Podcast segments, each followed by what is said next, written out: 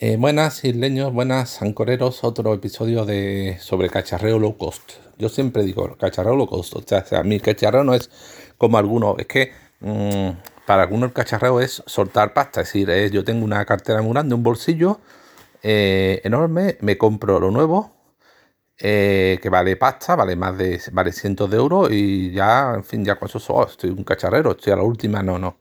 Cacharreo para mí del bueno es un coequipo de segunda mano, intentando minimizar los costes, sin, mirando siempre, rascando un poco el bolsillo. Para mí es el cacharrero bueno, ¿vale?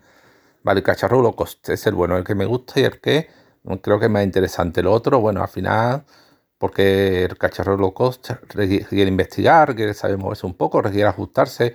Lo otro al final es abrir el bolsillo, soltar la pasta y ya está. Y con pasta cualquiera puede ser cacharrero, ¿vale?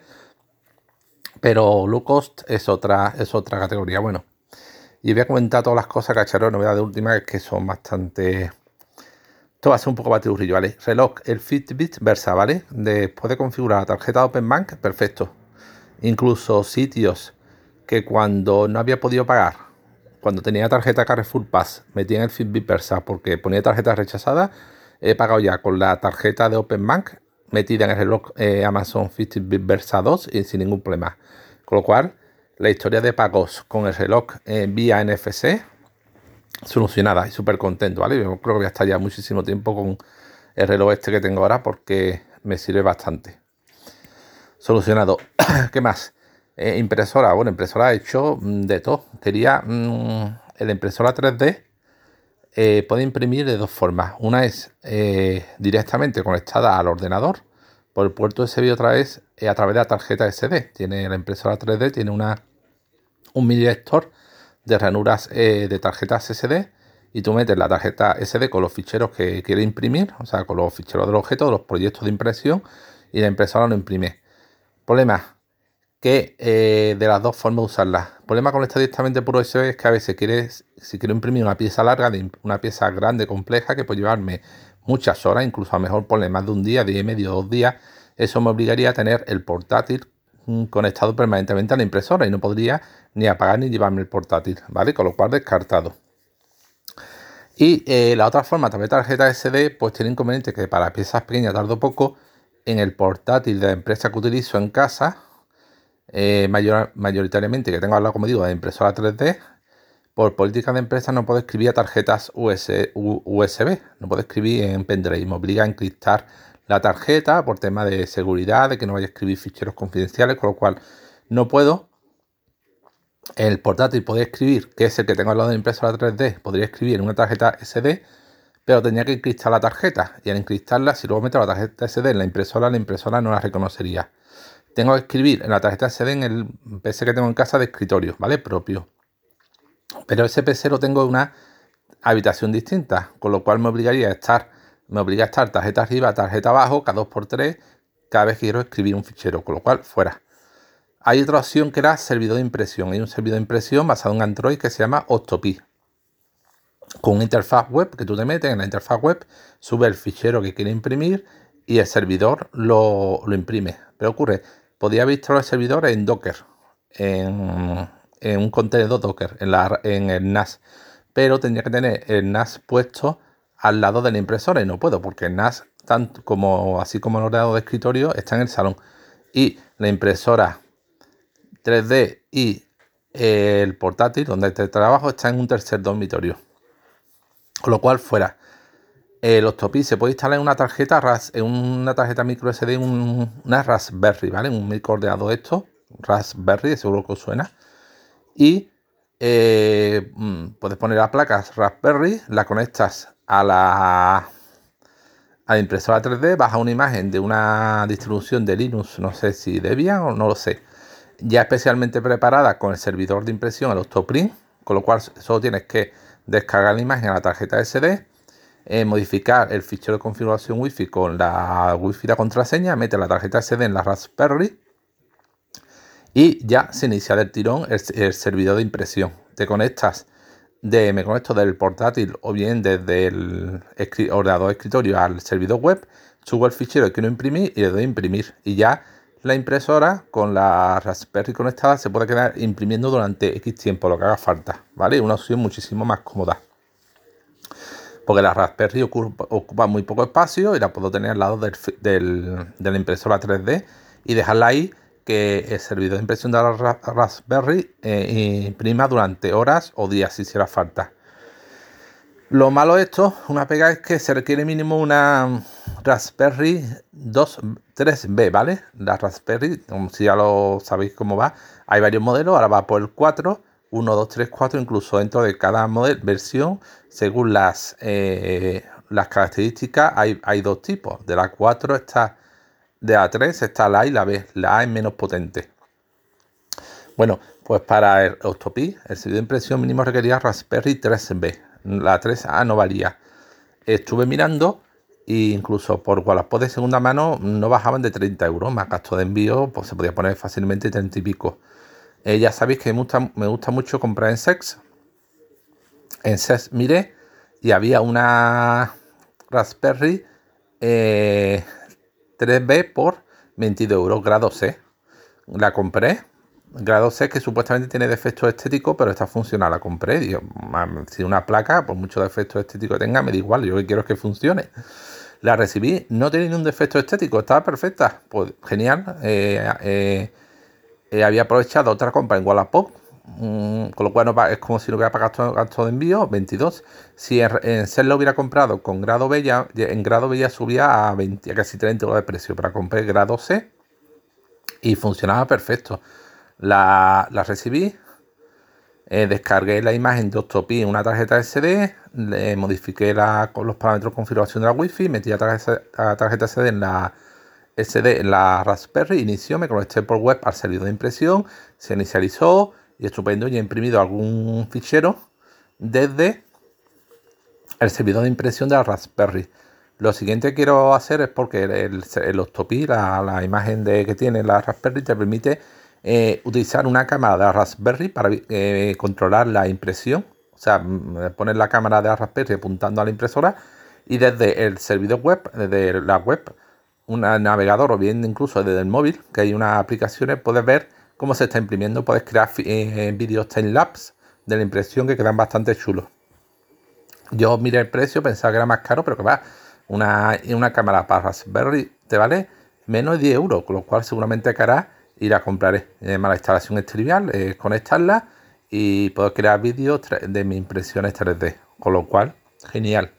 Eso me funcionó, si ya digo, es que me está funcionando todo el tema de cacharreo. Genial últimamente, demasiado bien.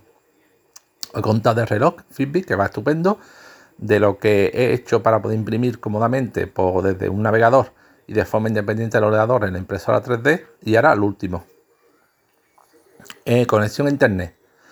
Yo estaba en, en primero en Digi hace un tiempo porque era bastante económico, pero un problema que tenía Digi, que si estáis en el tema internet, seguro que había escuchado bastantes veces en bastantes sitios, que los routers wifi que te proporcionaba Digi eran un, asco, ¿vale? Eran dos modelos, pero la, calidad y la estabilidad del, del, wifi que daban esos modelos eran entre los tres casos muy, muy mala, ¿vale? Había corte, fatal. Y Digi no te permitía, eh, aunque en teoría las condiciones de contrato decía que sí, que podías instalar tus propios equipos, usar tus propios routers, no te daba los datos necesarios para configurar el router y utilizar tu propio equipo. Con lo cual al final me dije, me voy de ello y me fui a dos. Pero, oh, casualidad, resulta que Digi, esto igual que lo que he hablado en otro episodio de WhatsApp, pues Digi ha recapacitado, habrá visto que estaba teniendo una sangría de clientes porque tú puedes querer pagar por, por, una conexión de una conexión económica a internet con Digi, pero si luego el wifi que te da, te da es un asco y con la cantidad de dispositivos inalámbricos que utilizamos hoy en día, el wifi es muy importante, con lo cual seguro que estaban muchos clientes se estaban dando baja, por eso bueno, pues Digi ha hecho dos cosas, las nuevas instalaciones empezó a utilizar un nuevo router wifi que por lo visto es bastante mejor y ya facilita los datos de configuración para poder utilizar tu propio router. Vi una noticia en Mandancha donde hablaba de un usuario que había utilizado un router TP-Link Arcos 6350AC para eh, conectarse a, internet a través de ese router. Y dije, pues, nada, voy a hacer lo mismo. Pedí eh, otra vez alta en Digi eh, sin problema. más barato que O2. Eh, me vino el instalador, el instalador me comentó que, eh, como dije, ya ponen un nuevo router, me pusieron un nuevo router, el instalador me dijo que ese router tenía clientes que al ponerle ese router se le habían solucionado los problemas que tenían con el wifi, pero bueno, yo seguía con las mías y ya que podía utilizar tu propio router, yo en Sex, en la tienda Sex, había pedido, como digo, había leído un artículo sobre alguien que había puesto su router de su propia, propia conexión. Había pues, configurado su propio router en su conexión Digi a internet. Pues yo busqué en Sex y vi un router que no era ese mismo modelo, era un poquito parecido, creo que es un poquito peor de categoría, pero solo un poquito, pero es la misma gama y lo compré por 30 euros. Ese router en Amazon creo que valía casi los 40. Lo compré por 30. Entonces yo, el hombre me puso ese equipo que dijo que era mejor, pero yo quería poner el mío. Y lo mejor es que cuando ya lo tengo internet funcionando, todo esto por chat. Eh, me escribía a Digi en el chat que tienen en contacto en su web, que, está genial, funciona fenomenal. Le dije lo que pasaba y que quería los datos de configuración. Y en 10 minutos me lo habían enviado a mi correo electrónico. Es decir, lo pedí una cosa que por visto antes era casi secreto de estado, o sea, que, que era imposible que había gente que utilizaba hardware específico para obtener los datos, eh, cosas muy raras, pues algo que antes era casi secreto de estado, pues ahora Digi me lo dio, después de pedírselo por chat, me lo dio en 5 minutos, me lo había enviado mi correo electrónico. Así que, genial. Me lo envió, que el paciente los datos son, eran, un, eran tres parámetros. Uno que era, no sé si era el canal o algo así, usuario y contraseña. Puse el router este que había comprado en Sex, le puse los datos y nada, y en 5 minutos tenía internet configurada, eh, tenía conexión internet a través de mi propio router TP-Link. Una cosa buena es que todo mi entorno domótica Xiaomi, cuando me había dado alta en, O2, como cambiaban los nombres de las de la de la como cambiaba el nombre de la wifi tenía que volver a reconfigurarlo todo tenía que volver a conectar todos los cacharros. Un auténtico latazo. Lo bueno de utilizar tu propio router es que además tú puedes cambiar el nombre a la wifi poner el nombre que quieras y la contraseña que quieras no está depende. Bueno creo que con con el router de la empresa también puede hacerlo, pero bueno, la cuestión que en el router que esto puse configuré el nombre de la wifi con el que tenía antes en O2 y ya todo lo que tenía de Xiaomi de domótica me funcionó. No tuve que reconfigurar nada en mis cacharros de Xiaomi de sensor de puerta, de cubo, de bombilla inteligente, de aspiradora, nada. al configurar yo en el router el nombre de la wifi que tenía antes, pues todo siguió funcionando. Así que perfecto. Y y al hilo de esto, el último ya un plus, un bonus extra, tracks. 12 minutos se ha contado de Microsoft Versa, del tema de impresora 3D, cómo compré la Raspberry de segunda mano para instalar el servidor Octopic, Octopic, Octoprint. Eh, luego tercero he contado de cómo ya estoy conectado a internet con mi propio router TP-Link.